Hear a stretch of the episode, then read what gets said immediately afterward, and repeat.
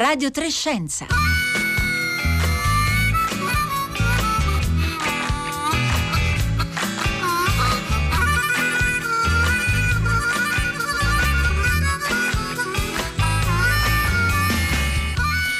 Buongiorno a tutti da Roberta Fulci, bentornati a Radio tre Scienza. Oggi tocca alla matematica. Dall'inizio del duemilaventi Radio tre Scienza sta ripercorrendo le tappe principali dei diversi settori della scienza dall'inizio del secolo. Un ciclo di puntate speciali, abbiamo già raccontato questi vent'anni con gli occhi della fisica delle particelle, con Fabiola Gianotti, con la genetica, con Elena Cattaneo, l'universo con Sandra Savaglio e tante, eh, tante altre parti del sapere, tante full immersion di questi ultimi vent'anni di scienza. Le trovate tutte in una playlist che si trova eh, su Rai Play Radio alla pagina di Radio tre Scienza, si intitola Col Venti in poppa, e oggi ci tuffiamo nella matematica. Che cosa è successo nella matematica dal duemila fino ad oggi? Eh, facciamo un salto indietro per cominciare di cento anni, di altri cento anni. Nel millenovecento David Hilbert, un grandissimo matematico dell'epoca, stilava una lista di ventitré problemi e lanciava la, la sfida a tutti i matematici del mondo per risolvere questi problemi. Era una conferenza eh, del Congresso Internazionale dei Matematici a Parigi, un momento molto solenne. Questi ventitré problemi fecero storia. Passano poi altri cento anni e alcuni di questi ventitré problemi sono stati risolti, altri no. Arriviamo al duemila. Il ventiquattro maggio del duemila il Clay Mathematics Institute enunciava sette, questa volta sette nuovi problemi chiamati problemi del millennio, problemi matematici eh, aperti di bassissima portata. Erano in realtà vere e proprie domande da un milione di dollari, perché chi ne avesse risolto uno avrebbe ricevuto appunto un milione di dollari. Allora noi partiamo da qui e da questa scena. Sei di questi sette problemi sono ancora lì, sono ancora aperti come vedremo, e uno invece no. A Fields Medal is awarded to Grigori Perelman from San Pietroburgo for his contributions to geometry and his revolutionary insights into the analytical and geometric structure of the Ricci flow. I regret that Doctor Perelman has declined to accept the medal.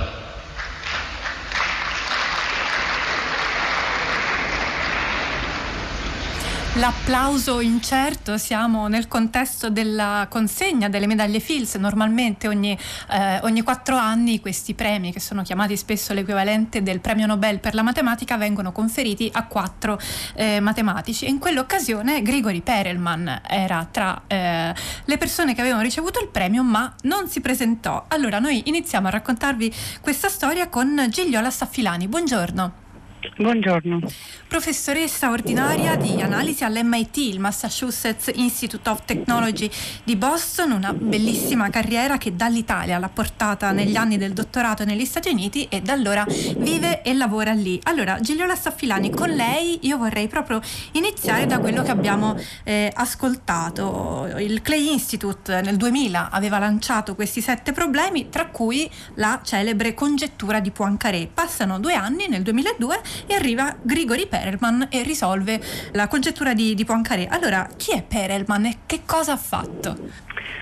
Allora, Perelman è un uh, matematico all'epoca abbastanza giovane, e infatti mi ricordo che nel duemiladue passò per l'M I T e fece un paio di seminari in cui um, annotava, eh, dava delle direzioni su come dimostrare la congettura di Poincaré.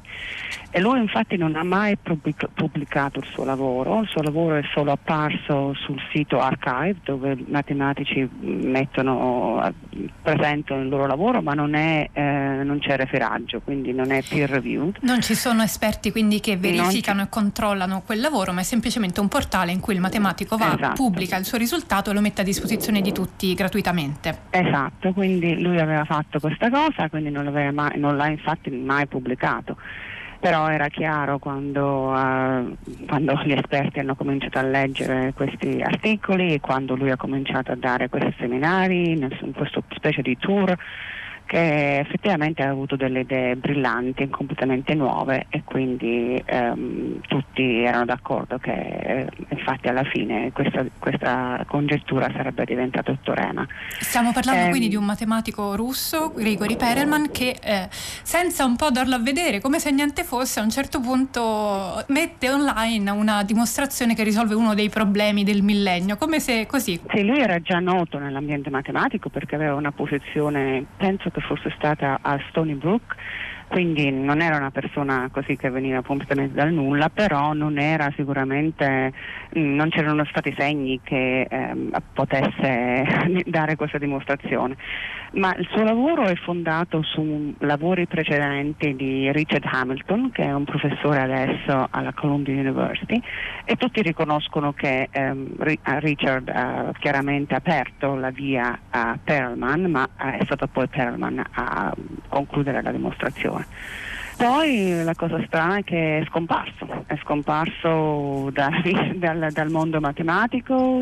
Ci sono queste, questi rumors che lo vedono a San Pietroburgo, vive, vive nell'appartamento della sua mamma, quindi non, non ha più dato nessun tipo di seminario, non ha più scritto niente e, e ha rifiutato la medaglia Fields. E lui eclatantemente, proprio anche dicendo che se la riceveva lui avrebbe dovuto riceverla anche il suo collega Hamilton, rifiutò quindi sì. la medaglia Fields, un caso insomma più unico che raro, perché naturalmente sì. è un riconoscimento molto molto prestigioso.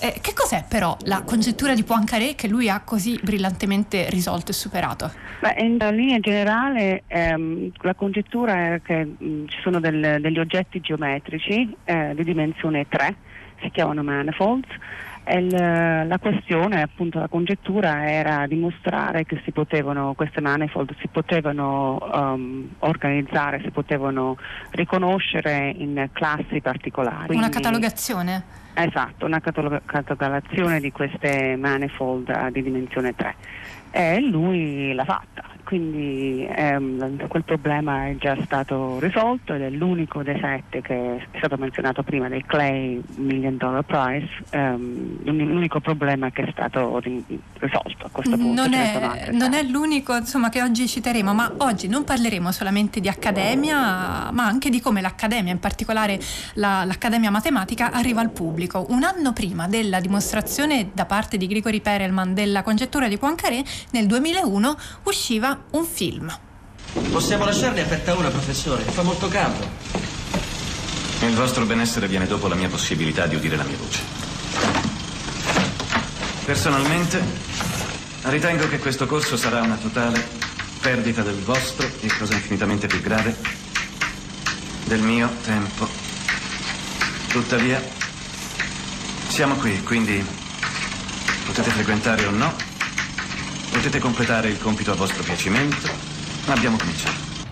Come scoprirete, nel calcolo a più variabili ci sono molte, molte soluzioni ad ogni problema posto. Questo problema in particolare richiederà da alcuni di voi mesi per essere risolto, mentre alcuni fra voi ci metteranno tutta la vita per risolverlo.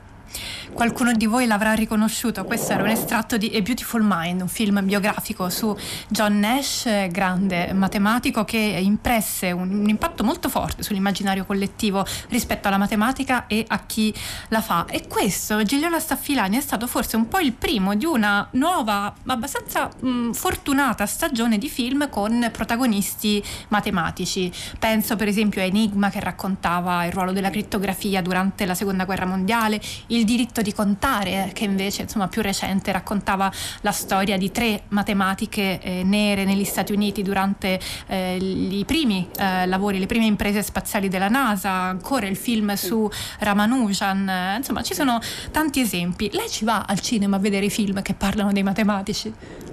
Sì, ci vado, eh, non solo quello, li, spesso li, pro, li facciamo vedere qui nel nostro dipartimento agli studenti della laurea di matematica.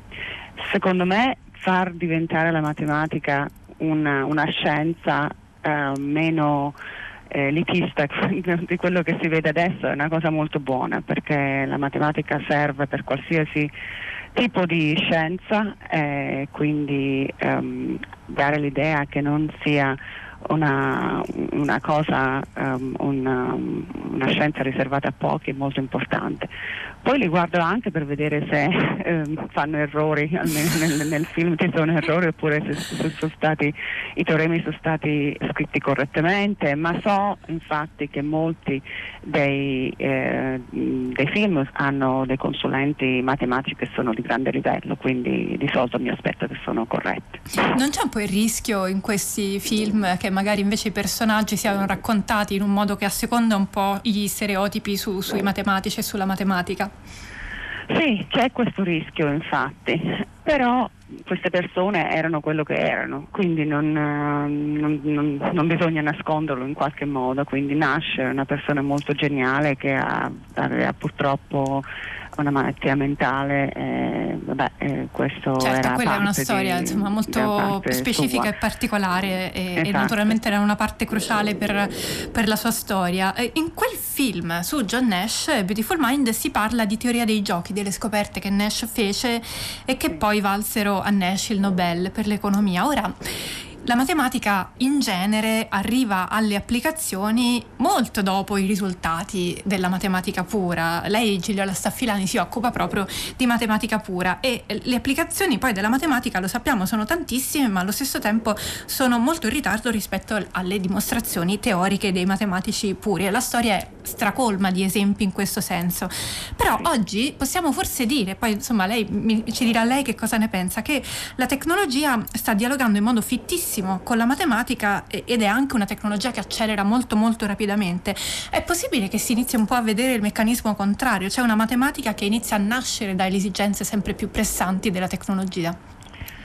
Io ho sempre visto questo dialogo tra la matematica e la tecnologia eh, sempre presente. In questi ultimi anni chiaramente, eh, come ha già detto lei, molto la, la velocità con cui questa connessione viene fatta è chiaramente eh, molto più grande, um, ma non è una sorpresa per esempio che um, compagnie tipo Google, Facebook, eh, Microsoft, Apple, eh, tutte hanno dei centri di ricerca di matematica pura molto molto sviluppati. Infatti in un certo senso è un problema per i dipartimenti di matematica mantenere i professori di grande livello, livello perché questi vengono in qualche modo rubati da queste compagnie di cui ho parlato, vengono pagati una somma, somma straordinaria per continuare a fare la loro ricerca, perché si è capito che effettivamente anche teoremi che possono sembrare astrusi e inventati in qualche modo uh, possono avere delle um, conseguenze estremamente importanti per la tecnologia. Ci fa eh, qualche esempio così, però, di, di eh, settori nei quali proprio in questi anni abbiamo visto questo dialogo così fitto tra matematica e tecnologia, e quindi anche esempi di casi in cui la La realtà è stato di stimolo per nuovi approcci della matematica? Beh, adesso con l'avvento dei computer e eh, in particolare del siti web, la web in generale, ehm, è diventato estremamente import- importante. Per, per esempio, se uno immagina la questione dell'advertisement, della pubblicità, quindi è diventato importantissimo capire chi sono le persone che usano certi prodotti, quindi la profilazione. Eh, esatto, eh, questi sono questi insiemi di dati sono enormi, quindi tecniche ehm, deboli non sono sufficienti, quindi sono state, è stato importantissimo cercare di capire come eh, poter eh, vedere delle strutture um, in maniera um, che, in maniera che sia meno costosa dei vari modi in cui che erano presenti prima. Quindi per esempio machine learning, artificial intelligence sono nomi che adesso sentiamo in maniera così quasi quotidiana, però sono basati su principi matematici estremamente importanti, in particolare l'algebra lineare, criptografia, che poi Uh, viene anche dall'analisi numerica e dal, um, quindi dall'algebra più astratta in un certo senso. Eh, il fatto che queste persone che hanno, sono state, eh, hanno fatto durante la loro vita, eh, hanno dimostrato teoremi estremamente astratti, adesso vengono ehm, assunti da queste compagnie, eh, questo ci dà, eh, ci dice insomma che ehm, queste questi teoremi siano molto importanti. Per esempio, una mia collega qui all'M I T, lei è nel dipartimento di computer science, quindi di informatica. La sua ricerca era molto astratta, quindi teoretico computer science, però a un certo punto uh, si è accorta, anche per motivi personali, che la lettura delle, eh, delle mammografie che venivano fatte nell'ospedale, uno degli ospedali più grandi qui del Massachusetts, um, uh, lette In, da una macchina con istruzioni che venivano, che erano collegate alla sua ricerca teorica, erano di gran lunga migliori, quindi eh, diagnosi potevano essere fatte mesi eh, prima o anche anni prima. E questo è una cosa che è successa in pochissimo, in pochissimo tempo, e adesso è un metodo che viene adottato in molti ospedali. Uno dei e tanti esempi è, delle applicazioni sì, dell'intelligenza artificiale rispetto alla sì. interpretazione di, di riconoscimento di, di immagini. Ehm, torniamo ad occuparci però dei protagonisti di questa eh, stagione matematica, di questi ultimi vent'anni. I nomi da ricordare sarebbero veramente tantissimi, questa non è l'occasione adatta per dare un resoconto completo. Ci sono però almeno due eventi eh, Due, due bei momenti che vogliamo ricordare. Uno del duemilaquattordici, la prima medaglia Fields a una donna. Si è dovuta aspettare fino al duemilaquattordici, Gigliola Staffilani. Sì, eh, eh, aggiungerei anche la medaglia Fields di Maryam Mirzakhani lo scorso anno, il premio Abel a Karen Uhlenbeck. Anche in quel caso la prima donna, abbiamo dovuto aspettare il duemiladiciotto. um, sì, quindi questi sono due casi eclatanti. Um, entrambe queste matematiche erano uh, uh, Miriam purtroppo eh, non è più con noi, um, eh, Karen invece sì, è all'Institute for Advanced Study. Eh, entrambe avevano dimostrato teoremi eccellenti, um, la loro ricerca era assolutamente al, al top, ehm, e quindi direi che in questo caso Eh, non si può dire che sono state date queste medaglie perché erano donne, eh, sono state date perché loro erano matematiche eccez- eccezionali. È stata poi la volta, invece, anche questo vogliamo ricordarlo, di un italiano di vincere la medaglia Fields nel duemiladiciotto, dopo tanti anni che nessun italiano la vinceva. Le emozioni di quel giorno sono tuttora complesse nella mia mente, nel senso che è stato un giorno un po' surreale, fatto di un... non lo so, era mesi che sapevo che avrei ricevuto la medaglia Fields, ma non si poteva dire, era un segreto. E quel giorno è uscito fuori, sembra come quando uno ha avuto insomma, uno scheletro dall'armadio e l'ha rivelato a tutti.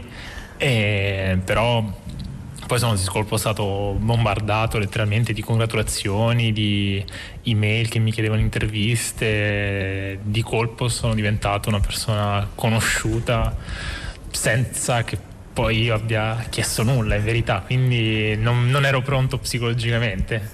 E da allora sicuramente sono cambiate tante cose, nel senso che mi sto organizzando ora per trovare un equilibrio e cercare allo stesso tempo sia di continuare a lavorare nella mia ricerca, ma anche usare un po' la visibilità che ho ricevuto per eh, passare un po' il messaggio di cos'è la matematica, cosa fanno i matematici, perché la matematica è importante, anche per dare poi un messaggio positivo soprattutto ai giovani. Lo slancio dato da Alessio Figalli alla comunicazione della matematica noi da queste parti l'abbiamo sentito bene. Questa è un'intervista che gli abbiamo fatto circa un anno dopo che lui aveva ricevuto la medaglia Fields, un'intervista che gli ha fatto Marco Motta dal Festival delle Scienze di Genova. eh, Gigliola Staffilani, da quelle parti si è parlato del premio ricevuto da Alessio Figalli? Oh sì, certo, certo. um, in... In, eh, beh, si è parlato chiaramente di lui, ma anche di tutti quanti gli altri matematici che l'hanno ricevuto in quel periodo.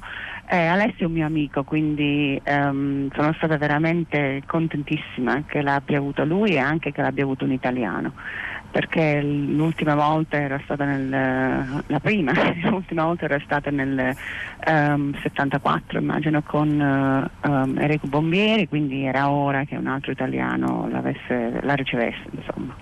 Enrico Bombieri, che proprio in questi giorni recentemente è stato premiato di un altro premio importante, il premio eh, Crawford, quindi probabilmente ci capiterà di eh, tornare a parlare anche di lui. La medaglia Fields, insieme forse solo al premio Abel che lei ha citato poco fa, che premia matematici piuttosto più facilmente a fine carriera, ci consentono di costruire un po' una costellazione di matematici grandissimi. Chiaramente esiste un margine di arbitrarietà, anche perché la medaglia Fields è conferita solamente ogni quattro anni e solo a matematici sotto i quaranta, però ecco, diciamo che pescando lì si è abbastanza certi di avere di fronte un matematico di prima grandezza, come sicuramente è il caso di Timothy Gowers, medaglia Fields nel novantotto. Lei la, la, lo conosce? L'ha mai incontrato? Eh, l'ho incontrato eh, infatti all'Institute for Advanced Study a eh, Princeton un po' di anni fa, anche perché eh, all'epoca lavoravo con eh, un'altra medaglia Field, eh, Terry Tao, e Terry Tao e Timothy Gowers, are, Tim Gowers sono, sono amici e collaborano, collaborano anche su questo blog che hanno, hanno scritto un libro, dei libri insieme, e quindi ehm, sono stata introdotta infatti in quel periodo lì. Ecco, allora perché scegliere di parlare proprio di Gowers e citare anche Terence Tao come, come ha fatto eh, lei? Noi potremmo citare effettivamente tanti matematici eh, bravissimi, citiamo Timothy Gowers perché oltre a essere un genio rappresenta anche molto bene tutta una serie di cambiamenti che stanno avvenendo negli ultimi anni nel mondo della matematica. Il primo è l'uso della rete come una specie di laboratorio collettivo, cioè problemi aperti da affrontare in modo partecipato, aperto, pubblico, con il contributo di chiunque abbia voglia di aggiungere un mattone. In questo caso eh, Timothy Gowers ha fondato proprio una, una piattaforma, chiamiamola così, chiamata Polymath Project, in cui chiunque può eh, accedere e dare il suo contributo. E Gigliola Staffilani, allora io vorrei chiederle, questo uso dell'intelligenza collettiva secondo lei è una strada percorribile per il futuro della matematica? Uh, secondo me sì, perché um, eh, è chiaro che mettendo insieme tante menti eh, si possono risolvere i problemi eh, tra per esempio quelli che abbiamo già citato del Clay eh, in, forse in maniera più veloce. Però um, ho anche delle remore su questo modo di fare matematica, perché purtroppo um, il modo in cui al momento Eh, valutiamo eh, la, il lavoro di un matematico eh, non è ancora adattato a questo schema di questa, questa, questo modo di fare matematica insieme, e quindi sono un po' preoccupata, nel senso che ehm, il modo in cui abbiamo adesso di valutare eh, i matematici, che appunto poi danno, um, danno sfogo a, queste, a questi premi di cui abbiamo parlato, è valutare la, il contributo del matematico singolo, e in particolare ehm, le, l'idea di questo matematico. Ehm, una volta che si mette tutto in questa piattaforma molto estesa, sarà dif- più difficile decidere chi è che ha avuto l'idea fondamentale che ha rivoluzionato il, la, il campo, oppure la particolare, che ha dimostrato la particolare congettura. Quindi non penso che sia impossibile, solo, ma bisogna in qualche modo aggiustare i criteri eh, se vogliamo andare avanti anche in questo tipo di eh, direzione quando facciamo matematica. Ora, il caso di Timothy Gowers, appunto matematico britannico, è emblematico anche per un altro motivo. Lei poco fa citava il suo blog, se andate nel la pagina della puntata di oggi eh, di Radio tre Scienza, che tra poco sarà online, troverete il link al blog di Gowers. Si chiama Gowers Weblog ed è un sito molto minimale, sottotitolo discussioni che hanno a che vedere con la matematica, in cui lui lancia spunti di riflessione di tutti i tipi, ricerca di teoria scientifica, eh, didattica. Possiamo dire che effettivamente da quando esiste il web e da quando è pervasivo nelle, nelle nostre vite, ha un po' trasformato anche la partecipazione non solo degli specialisti ma anche dei profani alla matematica. Penso per esempio ai tanti canali di divulgazione alta, oppure i podcast che adesso sono sempre di più, gli account tematici e anche semplicemente insomma le discussioni tra i singoli utenti. Questo arriva a voi in qualche modo? Ah certo, ehm, è, è, ed è interessante perché Eh, ci sono molte conseguenze che magari uno non si aspetta. Allora, conseguenze estremamente positive è il fatto che io adesso vedo i ragazzi che sono nella mia classe, ehm, le classi di laurea di matematica, nemmeno il, di grade, eh, di grade classes. Um, in queste classi incontro spesso studenti che hanno già um, hanno un'idea di, certe, di certi temi matematici da questi blogs, questi videos, da, per esempio ce n'è uno che si chiama Number File, um, bellissimo, cioè dei piccoli spezzati di, di idee matematiche molto importanti, quindi eh, già hanno un'idea di, di, di quello che si po- possa essere fare ricerca in matematica, che viene dalla visione di questi video e dalla lettura di questi blog. Ma d'altra parte la parte negativa che noto è il, per esempio la cosa seguente: quando uno studente magari chiede a un professore uno spunto per una tesi di dottorato, eh, se poi questa, questa idea, questo problema che è stato proposto come tesi di dottorato, dottorato viene messa su una piattaforma del genere che è accessibile da tutti, eh, eh, poi non diventa, non diventa, non può essere più un tema per una tesi, perché magari qualcun altro ci lavorerà e quindi non sarà più esclusiva e originale. Quindi bisogna mantenere, secondo me, un bilancio tra uh, sì, mettere le idee su queste piattaforme, ma allo stesso tempo mantenerlo un pochino anche per sé, perché altrimenti eh, se il problema viene dimostrato da qualcun altro, oh, la tesi non c'è più. È interessante perché è la seconda volta che lei ci racconta come sembra che un po' il sistema del vostro procedere nella ricerca abbia bisogno di un aggiornamento rispetto a quello che sta succedendo nel mondo del web. Gigliola Staffilani, io però voglio tornare con lei prima di chiudere questa puntata nel punto da cui siamo partiti. Allora, nel millenovecento abbiamo detto che Hilbert lanciava i suoi ventitré problemi, nel duemila il Clay Institute ne ha lanciati sette e uno solo si trova sia nella prima lista che nella seconda, la famigerata congettura di Riemann. Allora, molto compattamente, che cos'è e a che punto siamo? Ah, allora c'è un uh, io non sono non faccio um, uh, questo tipo di matematica, Eh, quindi non so i dettagli. Comunque la congettura di Riemann consiste nel dimostrare, questa almeno una delle versioni, dimostrare che gli zero di una certa funzione sono su tutti allineati sulla linea immaginaria del, dei numeri immaginari. Eh, dove siamo? Non è chiaro, non mi è chiaro. Ci sono stati delle, delle, dei momenti alcuni anni fa in cui sembrava che fosse più vicina la dimostrazione, e questo, queste erano idee che venivano da personaggi anche molto molto famosi, quindi eh, chiaramente queste idee venivano prese sul serio, ma al momento, per quello che io so, almeno da quello che i miei colleghi mi dicono, non, eh, non è ancora, insomma, secondo me è uno di questi, di questi teoremi che o si dimostrano o non si dimostrano. Non Fanno ci sono vie di mezzo. Avanti. Esatto, non credo che faccia molto. Per esempio ci sono tantissimi teoremi dimostrati assumendo che la congettura di, di la, la Riemann ipotesi sia vera.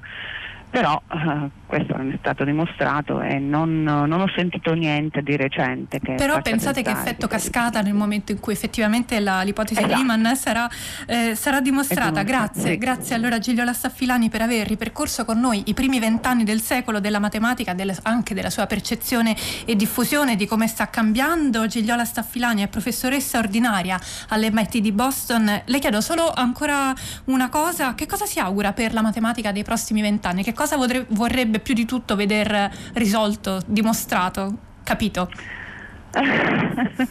Uh, beh, c'è, c'è un problema che mi sta molto a cuore, eh, perché io sono un analista e lavoro su derivate, equazioni derivate parziali, quindi sicuramente il problema che ha a che fare con l'equazione di Navier-Stokes sarebbe, vederlo risolto sarebbe una bella cosa. È la stessa risposta che ci ha dato il suo, il suo amico e collega Alessio Figalli.